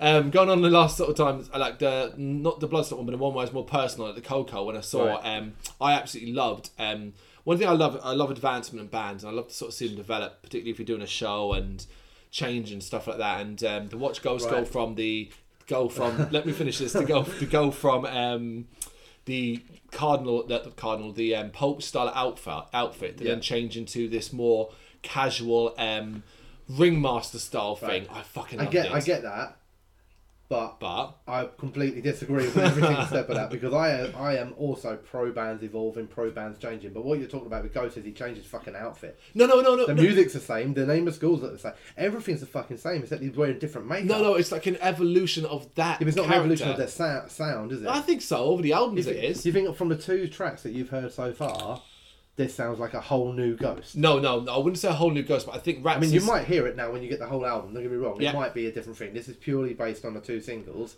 I don't listen to those two singles without being a super fan, so that is there is that. Yeah. And then listen to stuff like Square Hammer and, and, and stuff from the older albums and see anything evolving or different in this at all.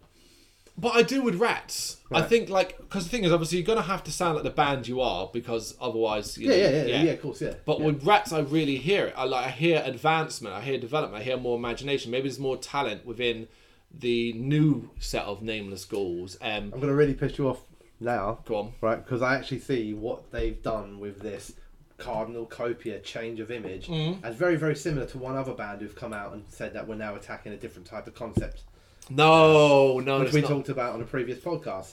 So Babymetal can come out and say, "We're done with light. We're going to do dark now," and then just do the exact same fucking thing. Yep. But tell everyone it's a new concept. Ghosts to come out and say, "Poppers are gone. Cardinal Copia now," uh, and they do the exact same thing, Well, that's the thing. just in a different outfit. I I hope I I hope we're, like I said we're talking about this the night before the album's released. Yeah, I yeah, yeah, hope there's- um, yeah. I hope I'm wrong in that sense. And I will, even though I'm not reviewing it, I will check it out still. Um, I have no desire to dislike Ghost. Mm. I'm not finding, you know, I'm not having. I am having fun disliking Ghost because we we have we have some good debates about Yep. stuff like this.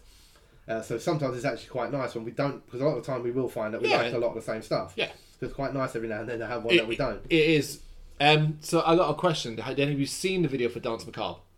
I watched. That's when I actually watched the uh, YouTube video to, Where you to get- do the review. They're for, sort of Yeah. semi-famous. Does it hurt you to see Phil with his horns up, rocking out to It it? me to see, well, because that wasn't the real um, proper video, though, was there? There was um, there was like a promo release video. Mm. I don't even know if there is a real proper video or not. There's I a promo there's a release video, video. which has all the different musicians and stuff Yeah. like that appearing in it. Oh, listening to But the it was music. a, it was a, from what I read, it was a promo. Uh, you know, it was a song. Don't get me wrong, but it's not the uh, official video for. Oh for- yeah, yeah. I for, think uh, it was what they were just. Yeah, yeah. But like, uh, you know, It doesn't hurt me. I mean, Jesus Christ, like they did Lulu. I can live with them doing stuff with Ghost. no, Phil- sorry, James Hetfield did it as well, didn't he? no. It was Kirk Hammett. Oh, was it? I thought um, it was James Hetfield. Yeah, um, um, no, it's Phil Anselmo as well. Um, Phil was what I was talking about. did he do? Like White Power? No, no, he had his headphones on. He was just like that. Right. We don't even know if he was listening to Ghost. Admittedly, don't get me wrong. There was this point where I was a bit like, they could be listening to fucking They anything, could you know. absolutely anything. But- he could. There might have been like um, earmuffs. he is. He's well known to be a Ghost fan though. Back when he thought it A lot of people are. Like that's what I'm saying. I'm like, you know, this isn't me saying that Ghost are a terrible band. This is me saying that I don't get it. Yeah, I'm very aware that they're not a terrible band. I saw them at Bloodstock, and the fucking crowd were like, you know, they they were they were in awe Yeah. of it all, and even I was I was like impressed by it all. So I know that they're not. This isn't me saying he can't sing. They they they can't play guitar. They're a shit band. Yeah. It's genuinely that I listen to it, and I just don't get it. Now, if you were to come out and say to me, "Hey, check out this band from like 1983," um, you know that kind of I don't know what it would be like a kind of pop rock rock stadium rock sort Glam of uh, rock, I guess. band, something like that. Mm. And I listen to it, I'd be like, oh yeah, that's cool because that fits with the image that I've got in my mind. When you show me a picture of Ghost and you show me all this stuff and then uh, and all the stuff they're gonna do, and the guys with their big electric guitars and their masks on, I remember the first time I listened to it. My biggest disappointment was because I was expecting like Cradle. yeah, yeah, yeah. Uh, you know I mean? remember this. That's I was yeah. And, I, I, and, I, and then I was like, and that's the first thing. That was a big letdown for me because I'd gone into it with these assumptions, my own assumptions that it's going to be this, and then I was like completely taken aback by it, and I could never quite get past it. Mm. And I don't know if that's then tainted it for the rest of the time because I keep trying to get into it. Yeah, I, we, we had this. We had this conversation very early on. What you talked about there, the story just mentioned about what you expected and what you didn't get, um, and it's still now X many years later. You need to change your perception of Ghost. Well, it's like a, a long, a long time saying, isn't it, for hundreds and hundreds of years about first impressions last. Yeah, uh, well, yeah, know? I- exactly. I'm, I'm not doing it on purpose. I try to change my impression on them regularly by reviewing the singles, by Yeah. listening to the albums, Which is by important, seeing them yeah. at a show. And I'm also not like pig-headed enough that if I heard a song that I liked, that I pretend I didn't, Yeah. because I want to keep up this image of not liking Ghost. I'm quite happy to lose that image and start liking Ghost. hmm Yeah, because there's no reason Yeah. for you not to No, if it's a good why band and you're it's band enjoying it. going well, they're touring, you can go and see them at shows. Yeah. Like that. Why would I want to be like, no, I'm not going to do that? Yeah, yeah, That's you're not ridiculous. Yeah, and that would be ridiculous. Um, and as I said, the album we reviewed, and go and check Brendan's single reviews out for uh what what I would ex- would expect to be somewhat of a contrasting opinion. I'm already Yeah, presuming yeah. I'm going to like it, but um, it's exactly as Brendan said. It's not like um, this is not about disliking a band for the sake of disliking a fucking band because Ghost are a popular band. So it's not. There are very, very, very few bands I think that I would. There are a couple. There are very few bands I think that we would just come out and say we don't like them without giving them a chance. There are a few. Don't get me wrong. There are a few that get in, involved in activities that are, you know, like uh, whether it's like racism or, or Oh, okay. Or Yeah. Oh, you Um, just reminded me. Fuck. You know what? You just reminded me as well. That was the other controversy regarding Marduk. Um, I can't remember the name. but There's a band. Um, there was a band that was opening for them on that show that uh, the venue found out had what what what could be seen as anti-Semitic views Oh, right. based off a song title. It caused an uproar with a fan, a lot of fans asking for money, like, "Oh, I'm going because I want fans." I went and found out what the song title was. I fu- inf- not infected, no, not infected dead. They're a great band, not them. Something stupid. I can't remember the name. They were like the support band, the first very band on. The song fucking was called Jew Hunter. Okay, yeah, that's pretty anti-Semitic. Like I don't care if it, that's not what you mean, and it's not supposed to be anti-Semitic, and it's just whatever. And the amount of people talking about freedom of speech, freedom of speech. You know what, guys? Seriously, talk about freedom of speech. The venue has every fucking right. Their property.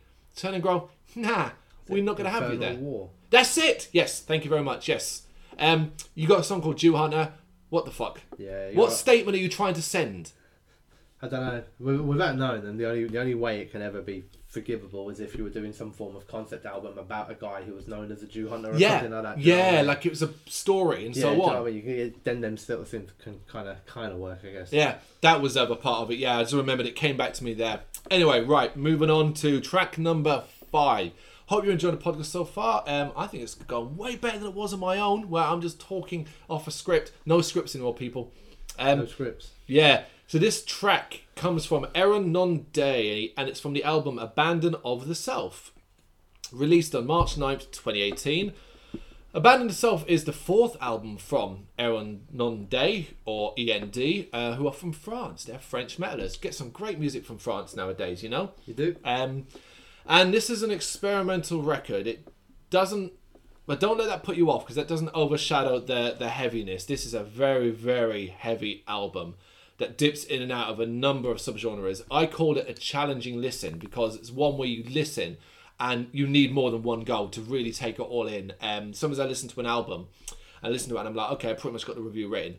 Um, that kind of thing, you know. Um, sometimes it's even easier to write up, get my first thoughts down, and then see if they change. This was one where it's like, okay, this is three or four listens, just to try and take it all in. But yeah, tell me what you think, because this is this is the song Eclipse.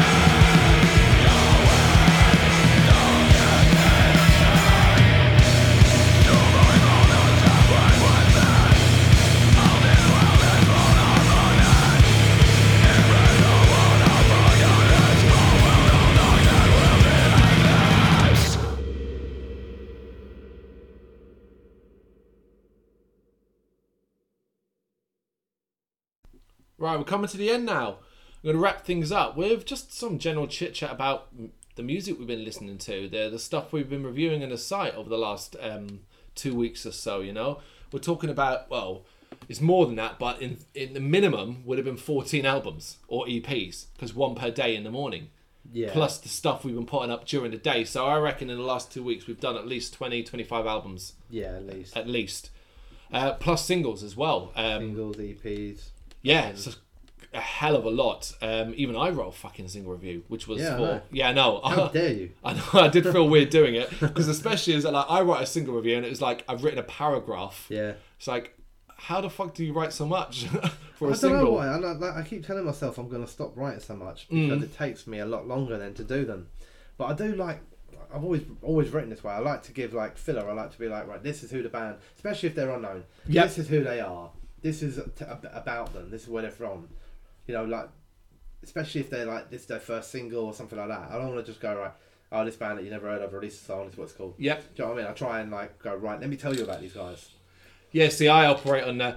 If you want to find out more, go to their Facebook and Yeah, then yeah. yeah, yeah, you are right. Um, But it depends as well on the band because I didn't do it particularly for Good Charlotte. Like Good Charlotte's one's a lot shorter because I don't need to tell people too much about Good Charlotte. no, that's true. Yeah. So I, I tend to fill them out more for people that aren't poten- potentially well known. Yep. Yeah. But um yeah, I mean, as always, we've had some high scoring stuff. Um like and like, even now like I keep finding like I get these bands I've never heard of and I look at where they're coming from and the style of music they say and like one I want to mention now is um, I'm going to say their name wrong because it's a difficult one for me. Lautremont. Right? Um, the album was Silent Deceased, and this comes from uh, Russia. And every time, well, place called Novorossiysk, a port city on the Black Sea in southern Russia, co- conjures up so many images in my head.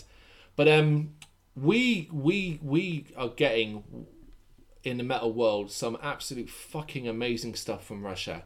Whenever I see a Russian band contact us, and they always seem to lean as well towards the heavier side of music, be it black or death and stuff like that. But some of the best stuff I've heard in the last couple of years is coming from Russia. Like I'm starting to get this like this notion when I'm seeing the same sort of countries pop up and say, "Oh, we're from this country," and so on, and Yeah. obviously the influences around them. And this is no different because this is like an extreme version of atmospheric and post black metal. So you get those combination, and then it's like a heavier version of that. Um, the album's called Silence of the Deceased, and it's it's out now. So make sure you go check it out. But fuck, is this a good album? It's like one seven seven track seven trackers. That's like what I call was a mixture of excessive extreme heaviness and sinister atmosphere. Um, and it's those like seven tracks. You you can already kind of go, well, it's not going to be twenty minutes long. It's going to be like long, epic kind of thing. And that's what you get here. It really is that kind of thing, and, and it's one of those that I listened to, and it flew by in like just a blur, as I always like to say. Um, and yeah, I fucking loved it. Yeah, Oh, good. really, really happy with that one. I think probably the best album I've reviewed in the last couple of weeks, in the middle of these podcasts, would be the Amorphis. Oh, Morphus, uh, yeah, Queen of Time. yep, Big band anyway. You know, this is. I didn't realise quite how long they've been going, but this was their 13th studio album. thirteen, Jesus. And that's not their only releases. They have like four or five live albums, compilations, 20 EPs, 60 singles. Yeah, they, they've been doing this for They've been while. around a while, yeah. What I found really interesting about them though is that actually, uh, I know these are stuff I didn't know until you do some research when you're writing stuff up. Yep. And this is why my reviews end up so long because I read stuff that's interesting. I go, oh, I'm going to tell everyone. Yeah, that." you want everyone to know that. And like on their first album or two, they were a straight up 30 minute blast death metal band. oh, really? That's all they were. And then as the albums progressed, maybe by album three, uh, they introduced a little bit of clean singing. And then by album four, they put a, a bit of keys in. And by the time they got to 13, they are now a full blown um, folk slash power slash prog. I mean, we talk about the mix of things. They describe themselves as power prog, folk rock, symphonic death metal, which is almost everything. yeah, that's not what the fuck. But you know, like it's really cool to see like um the way that it's not been like uh, you know maybe seven albums in they went oh we're gonna switch our style. Band members haven't changed that much. There hasn't been that much of a change. They changed the singer a few times. yeah, It's just literally been that each time over the thirty year career that they've had, they've just started adding elements, and they've just gone from like one end of the scale to the other. It's amazing. it's almost completely clean singing now. Um, It's not quite. It's still a bit heavy, but I know the band's name, but if you'd have asked me, like, I would say, I, I, I'll top my that it's not like, oh, I probably have heard a song here, but I've never really checked them out. Yeah. I've definitely never seen them live, not even at a Oh, festival. I mean, I, I, yeah, I've got no like real prior knowledge of them to before this Mm. tour Queen of Time, but it's a fantastic album. It's all. it- It's like you said. Excuse me. It's like you said a few minutes ago. It's um, it's quite challenging listen. Yep. If you try to do it, take it all in in one hit. Right. All the different elements, different layers. They have guest singers coming in, guest musicians, female vocals come. It's there's so much going on, and it's like a good hour and a bit of music as well. It's not like a short thirty minute album. You know, there is an awful lot going on. And I remember listening to it, and like, like I do tend to listen to an album like maybe two, three, four times before I even write the review. Right. I tend yeah. to listen to it on my way to work, and then I'll be maybe listening to songs while I'm at work, and then Yep. you know, so it kind of happens like that.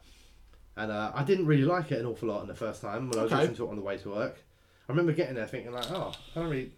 It's a bit You didn't take much bit- in, bit yeah. Mundane. You know, Okay. there's not an aw- like there's a lot going on, but it wasn't really really working for me. But then like two three listens down the line, and I was like, yeah, and they start picking out like you're like, oh, this is my favorite song. I really like this one. Do you know that starts Yeah, happening? yeah.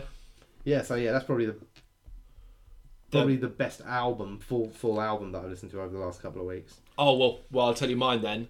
Um, mine has come from a band called Jollymon. Uh, the is called Void Walker. It's actually not out yet, guys. Uh, I hate to break it to you, it's not out till June eighth. But you might already know who they are because they've been around a while. But it, this is their fifth f- fifth release, full length release, but their first in eighteen years. Um, I never even heard of them before this, so I was kind of like, when I, that came, it was like, oh wow, okay. Um, but yeah, so basically they're back, and this is so we've we've covered a lot of bands that is in the past in the site. The the stoner the stoner sound would stoner grungy sludge that kind of thing, but also has a sort of spacey edge to it, and like you kind of Void Walker the cover, the sort of titles of the track and stuff like that, it all fits it, but. Nothing annoys me worse when a band goes, "Oh yeah, you know, we're sci-fi based, or we have this kind of sci-fi theme and stuff like that." And I listen, I'm like, "It's just death metal, guys." Yeah. Like, well, what's the sci-fi man? Jollymon, no question. It got a nine point five out of ten for me. You know. Yeah. Um, weirdly enough, I was thinking about slightly off su- subject. Um, we haven't given anything a ten out of ten in something like three months, which is like weird for us. Yeah, I'm surprised. Um, you, I don't think you gave Parkway Drive ten out of ten, did you? If I didn't, I regret Must- my decision. It might have been nine point five or Yeah, something no, it might have been nine point five. Uh, 10, 10's always been like a hard one to break. The thing with the Parkway Drive album, and I'm going to go do a little talk, Parkway Drive talk Yeah. here for a minute because you know I like the album a lot, and I think in the previous podcast I'm, I, I was talking a lot about. I think we did. Pray Yeah. and about how Pray was my favourite song Yep. of all time ever for for now. Yeah. Um, but I remember, prior yeah. to that, it had been The Void, and prior to that, it had been Wishing Well. Yeah. I can now proudly say Pray is no longer my favourite song of all time ever. it is now Kronos, which is track nine on. Oh, so it's still a Parkway It's still a Drive Parkway song. Drive song. Okay. Which is now it's actually I didn't realise until recently, but it's actually so much better than Pray. But there you go. That's what happens. And uh, um, I don't, it didn't. The singles, the rest of the album, didn't really hit me straight away. That's the thing with the Parkway Drive album, so that's probably why I didn't give it ten. Right. I loved the singles and I liked what I heard. Right. Yeah. But I remember after that first couple of playthroughs coming away with it thinking like, oh, it's really, really good, but like the three singles are the best songs on that album. And then over the couple of weeks that have come, I've grown to appreciate the other songs even more than Right. the singles. Yep. So if I, you know, it happens sometimes. If I was Yeah. to review it now, I'd probably give it a ten. Now, you know, but you can't do it that you can't do it that way. Just like there are yeah. probably albums that I've given a ten, where That- you know, three months down the line, I think you know maybe I was too generous. There. Yeah. Maybe it should. Maybe it's in a nine. Yeah, It's about that instant impact, and what Yeah, impact you have on me instantly. That's my opinion. And we're not going to go back and start changing ratings No, because be doing we that yeah, forever, wouldn't you? Yeah, we would be doing that forever. But But yeah, yeah, um, Kronos is fucking phenomenal. Yeah, back to Jollymon. Um, basically, you know, I'm not going to go too much into it, but make sure you check this album out because simply put, um, I've I my last words for the review are something I still stand by, which is as returns go, like a return after 18 years. Um, this has got to be one of the best ever. Like, just so blown away by how great. It. But like I said, I know nothing about them beforehand, so I don't know um, if it, they were particularly well loved or you know they they were huge. Well, they couldn't have been huge because I would have heard of Nah, them. that's the thing. You know, 18 years ago, I'm still would have been yeah, still would have been listening to metal. yeah, Like, exactly. So yeah, yeah, I've um, never heard of them either. but yeah, um, and elsewhere, jumping straight into another one from our neck of the woods, country of England, although from the north of England, so I guess it doesn't count. Um, Sense Offender. Sense Offender are one of those, again, that we've talked a lot about in this podcast, who are combining several different things hardcore, sludge, and mathcore, djent, whatever you want to call it. Um, Dangerous name though, isn't it? Like for a load of drunk people to be chanting at a gig. what? Sense, Sense offender, sense offender, sense offender, sense offender, sense offender. Yeah, you start mixing it. Yeah, yeah. yeah. Um, yeah, and even the even the EP is called um, I, as in like the Roman numeral for I. Oh, right, yeah, yeah, so one. like you know, it, it's it's not the easiest one to sort of thing, but it's, it's a short EP. Um, it's out now digitally. There'll be a physical. It's five tracks. Um, but like the joke is, it's like Sense Offender, and that does actually stick because this is one of those EPs where it's kind of like all like records where you play to someone that doesn't like metal and they're just gonna go, it's just fucking noise. Yeah. Like it's an appalling mess. Like particularly the opening track, the sound of Brel. Even for me, I'm like, this is just what the fuck, whining feedback, static noises. But like for me, because I like the music, this music, and the style, it's appealing. I'm like, oh okay, it catches you off guard, but it's like, okay, right, what's this gonna do? Go into and so on. But when it does kick into the sort of like the metal side of thing, it really picks up in its pace, and you know that's they're, they're you know I'm always I'm always excited, always excited to um when when a band's from England, you know bands from England. Um, Well, this, this this one is a bit further away from England, but just do a quick pop quiz, right? Tell me what genre you think this band are. Okay. The album's called Impending Death, and the band are called Obliterate. death metal, right? Death metal, right? That's what it is. Yeah. it's got to be. You can tell straight away. Yeah, just like Um, okay. They, they, they class themselves as deathcore, and I guess there's Okay. a bit of that in there, but it's predom- predominantly no, it's very, it's very, it's very, very heavy, very, very heavy, Mm. really, really heavy stuff.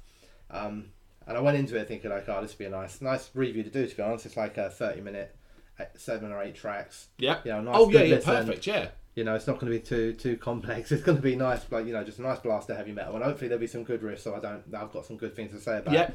Uh, I ended up giving it nine out of ten. Really. and it is like yeah, it's fantastic. They're a Canadian band called Obliterate. It's their second album. Um, the first album was called The Filth of Humanity. Oh God! Oh my God! God. Yeah, then they, they did have like a self-titled EP in the middle. Um, you've been very very nicely surprised if you do give it a go, though, because it is not what I expected at all. It is not blast your face off, pure grindcore. You know, it's not like that. It is real. Like for me, I found it really kind of groove laden, proper riffs, really good solos, really clever, really really clever. I was like ended up like. You know, just nodding my head all the way through it, like, oh shit, this is this is not what I was expecting. Oh yeah, yeah, Brilliant. yeah, yeah. You- Yeah, and ended up giving it nine out of ten. So yeah, that that blew me away. Um, said uh, impending death by obliterate. Well worth checking out. Well, I've got two more to mention then. Um, once again, I'm, I I don't know what it's been at the last couple of weeks, but another band who have released their second album. Um, the fir- their first one was released ten years ago, and now it's their second album. You know, I don't know what it is about the last couple of weeks, but these bands has come our way. Um, it's the Sons of Alpha Centauri. Um, we've we've covered them actually quite a bit. They're our track of the week at the moment, guys. So go to the website on the homepage, and you'll be able to play um, the our track of their week, which is excuse me for a second. It's uh, IO O O O I I can't say that, you just I O. Um, yeah, um, from the new album Continuum. Um, it's out. Fun enough, today as you listen to this, it's out today. It's out today. So yeah, wasn't listed when I looked earlier on, so that's why I forgot about it. But yeah, it's out today, and it's um, yeah, it's really fucking good. It's an epic introspective journey of progressive electronic alt- alternative rock, which might sound almost off-putting probably to you when you hear the words electronic and alternative rock. Yeah. It's not like it's it leans towards the more metal side of things. It's just and they get that balance. Like I love people that get the balance of electronica and rock perfect together. Like in the sense, say something like Rammstein does, where you don't really notice the electronica. It's not like it's um, well, yeah, Zeal & Ardor is another good example. Um, that- getting that perfect where it fits it and it, it makes it better rather than being distracting. It's not jarring you're sort of hearing unnecessary samples and b- beats chucked in. But yeah, that's a that's a great album, guys. Eight eight track long. We've also got an interview with them on the site too, so make sure you check them out. And the last one I'm going to talk about is a solo album um, from someone I knew nobody nothing about, Bob Katsionis. Uh, he's a Greek Greek based multi instrumentalist, producer, video director. Uh, released his fifth solo album called Prognosis and Synopsis. He's known for his keyboard and guitar work with Firewind and Out Loud. Um, and he's been a member of Serious Black, Septic Flesh, Revolution, Renaissance, and, and a songwriter for Kamelot. So, dude's been around. And, um, you know, I'm always a bit iffy. I don't know how you feel. When you get a sort of solo record from someone that's more well known for doing keyboard and stuff like that, I always get a little bit like, mm, you know, is it going to be? Well, yeah, it's a solo record. Is it going to be any fucking good? But um, this Yeah. guy, this guy, this guy, fucking, I love it. Right? Um, I love it because, like, it's it's it's not heavy in the keyboards. It's more about guitar. It's all about guitar solos and stuff like that. Um, and it's got this sense of epic that I love it when my when songs get my hair standing at my back of my neck, that kind of thing. And there's a particular song that I want to sort of point out, which is um, Dark What's two Dark Matter and A- Aegean Sunset. That the la- the latter particularly, it's like a video game soundtrack almost to like the sort of thing you could be fighting a boss to in Dark Souls or something like that. Um, really surprised me. Took me really by surprise. I expected maybe you know you sort of something you think you, you not that you're making up your mind before you go in, but you're kind of going okay. Well, I'm not expecting much of this. Maybe it'll be a, a seven or whatever, and so on. It ends up being a nine out of ten. You know? Yep. Yeah. That's cool. Yeah. Got any more? What else did I do? Candlemass. Oh yeah, yeah. Mention Candlemass, yeah, because that's an odd one. Yeah, it was an odd one. Um, obviously been been around for a long time. Mm, Um, didn't realise until I started like reviewing it that it was a soundtrack for a game. that's right. Yeah. Where'd you review? Yeah, which which kind of surprised me. There was a point where I was like, oh, I might stop on this, but then as I kind of listened to into it, it's more like it sort of stands alone as music of its own anyway. But yeah, no, was, excuse me, that was pretty good. Um, aside from that, just quick name drop a couple of um, newish, newish bands for people to check out. Go which um, single reviews up on. the Oh yeah, site. yeah. Of course, yeah. Um, so the three single reviews that have gone up in the last couple of days. Two from Finnish band, Fin from Finland. One I prefer over the other. Um, the least preferred one was a band called Lost Division, which I enjoyed. I did enjoy it. Mm. Um, very kind of like old school. Uh, like uh, as in, I think I compared it to like Lita Ford, Right. Yeah. yeah. Um, That's right. Yeah. female fronted. The guitars are a bit heavier than like Lita Ford and the Runaways and all that sort of stuff. But you know, that's kind of what what kept popping in my mind. It was like Pat Benatar or like Bar- Barracuda and stuff like Well, that. that's And I was what like, oh, okay. If that's the image you're getting, yeah. You know, but it, it's an enjoyable. I think I think it's a sort of um. I remember listening to it and thinking like, if this get sort of stuff that if it catches, like the band could become like huge Right. because it's really catchy stuff. Although it wouldn't normally be my go-to Yep. uh, sort of music.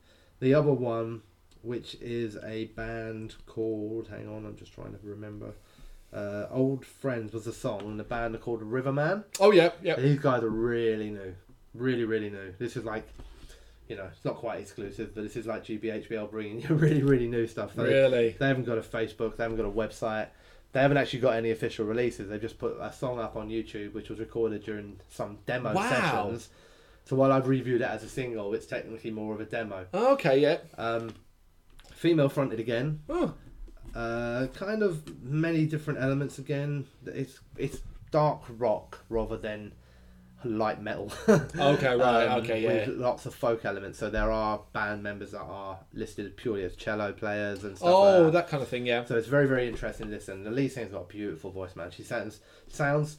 I've no evidence of this, but she sounds classically trained, as in operatic. All right. Reminded me of Tarja Turunen From from, Nightwish. ex-Nightwish, yeah. Ex-Nightwish. Um, really beautiful voice. I genuinely like sort of yeah. You were amazed by it, yeah. Yeah, I, I think she's got beautiful voice. The music Okay. was great, and it like it all worked. And there are even moments where it comes in with heavier vocals and that as well. So it does work on the whole metal side of things. But yeah, they're called Riverman. They're from Finland. They've got a song called Old Friends. You can check the review out on the site or look them up on YouTube to hear the song. Um, yeah, hopefully good big things coming from them. Yeah. Hopefully. Hopefully. And the last one, which was a band that I'd never heard of, well, this is not their debut album. I think it's going to be their second album actually. Um, Tragacanth. Okay. So these are Dutch, so from Holland. Uh, We don't get much mail from Holland. no, you don't get an awful lot of it, do you? And um, these are one of the one I was talking about earlier on. Actually, they class themselves as technical black death metal Oh right. Yeah. um, Yeah. with a symphonic hint. Okay. So they've got quite a bit going on in it. Um, what I like about them though, and again it kind of sounds a bit weird with them being Dutch, is that they are purely concept albums so far. Um, their concepts sort of work in in our, one of our favourite bands sort of uh, area, which is Tourist Ass. So the first uh, kind of in the environment of like the last album. So Oh, their new album that's coming out uh, 15th of July is called The Journey of a Man. Uh-huh. it tells the story of one man uh, in ancient Greece sort of world, so on the river Styx and all that sort of stuff. Oh, okay. and That basically um, he's either I, I'm not I'm not overly sure on the details. Let me tell you how they put it actually, because it's probably easier to do it that way. Um, from the mystical, enigmatic Far East, covered in Anthology of the East, which was their first album. This time we travel to ancient Greek times, where a young man finds out he is to perish soon. Wandering the complex maze of emotions and disease running through his veins, Journey of a Man tells a tale of his downward spiral into the abyss. With Moirai awaiting his final demise, a mind crippled with melancholy and his body travelling down the river Styx, his spirit is finally released. But the whole album is it's a concept. It's all about this one man and his journey and all that. yeah. So anyway, the the one song that they've released so far, which is actually the last song on the album, which I found enjoyable, but I do feel like I would have got it more if I'd heard the previous. Right. song. Yeah. Yeah. Because it's gonna be what a I mean? story build. So it's, yeah. it's called Death Journey's End. Right. So you know, spoiler alert, he dies at the end. you know, but it's really, Oh. really good, man. It's really good. There's lots of little folk elements, little symphonic elements. The vocals are heavy. Yeah. They are black metal styled vocals, which is great. But the music is not always. So it does occasionally drop down into like a lot of uh, acoustic, little symphonic me- elements, and then the black metal vocals come back in Right. works really well. Really, really good stuff. So that's Tragacanth. Journey of a Man is the album coming out on the 15th of July, and the single up on the site now is called Death Journey's End. Awesome. Yeah, so as Brendan said several times there, just go to the site. They're all there. You haven't even got to click the tabs. Just click previous and you'll see everything as they go. Right, let's um, close things out then with the last track, which comes from a London based band. Are we not going to talk about Parkway Drive more? No, no, we'll save that. We'll, well, I think we'll save it for like a Parkway Drive special where I sit here quietly. Yeah, I'll, and you I'll tell you which one's my favourite song. today. um, yeah, so Butcher in the Fog are a London-based three-piece, and they're playing raw, fast, heavy music inspired by the likes of Motorhead and High on Fire. And they take elements from metal, noise, punk, and rock and stick it all together and basically get fucking on with it. Again, a theme of this particular podcast.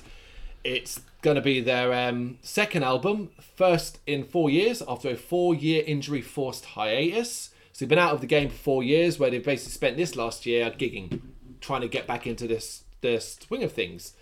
Um, and I, I, again, it's always like a positive story. Okay, you've had a bit of a hardship, and you're back to do your second album, so it sends it positive vibes. And there's no doubt by the end of this album, which is called, by the way, a Screaming Reflection, um, that that's that's that's exactly what it is.